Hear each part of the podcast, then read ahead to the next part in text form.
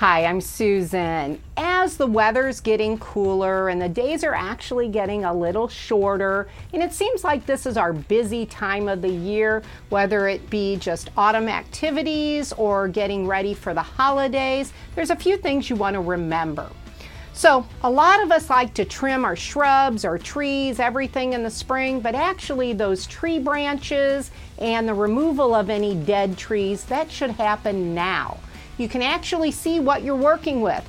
In the spring, sometimes they all look dead because they haven't bloomed out yet. So definitely make that appointment, get those stray or dead branches cut down so that in the winter weather, and you know that St. Louis weather, we could get some of those icy days. We don't want to have any kind of mishaps in our yards or to our house.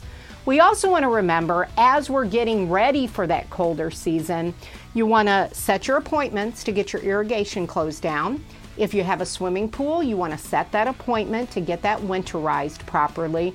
And gutters. We talk about gutters all the time, but that's really a resource for problems in your basement if you're not taking care of your gutters properly.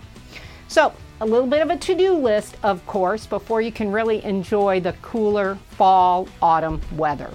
So, let me tell you a little bit and let me invite you a little bit to some of the things that we're doing in Cottleville. So, the first thing that we do annually is our pumpkin patch. So, on October 9th, between 10 and 12, we will be giving out free pumpkins at our office. So, you can come, it's a great time for photos, have a treat with us, talk real estate if you'd like, but we'd like to invite everybody in. The other thing that we're doing is trick or treating in Cottleville. And we're going to start that at the Blooming Daisy Marketplace, the gardens there.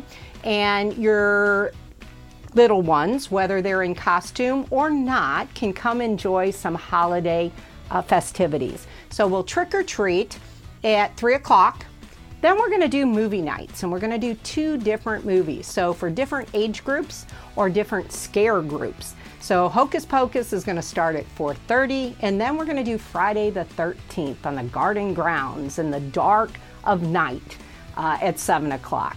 So we're really looking for some great places and things that we can all meet together, join together, and enjoy the outdoors.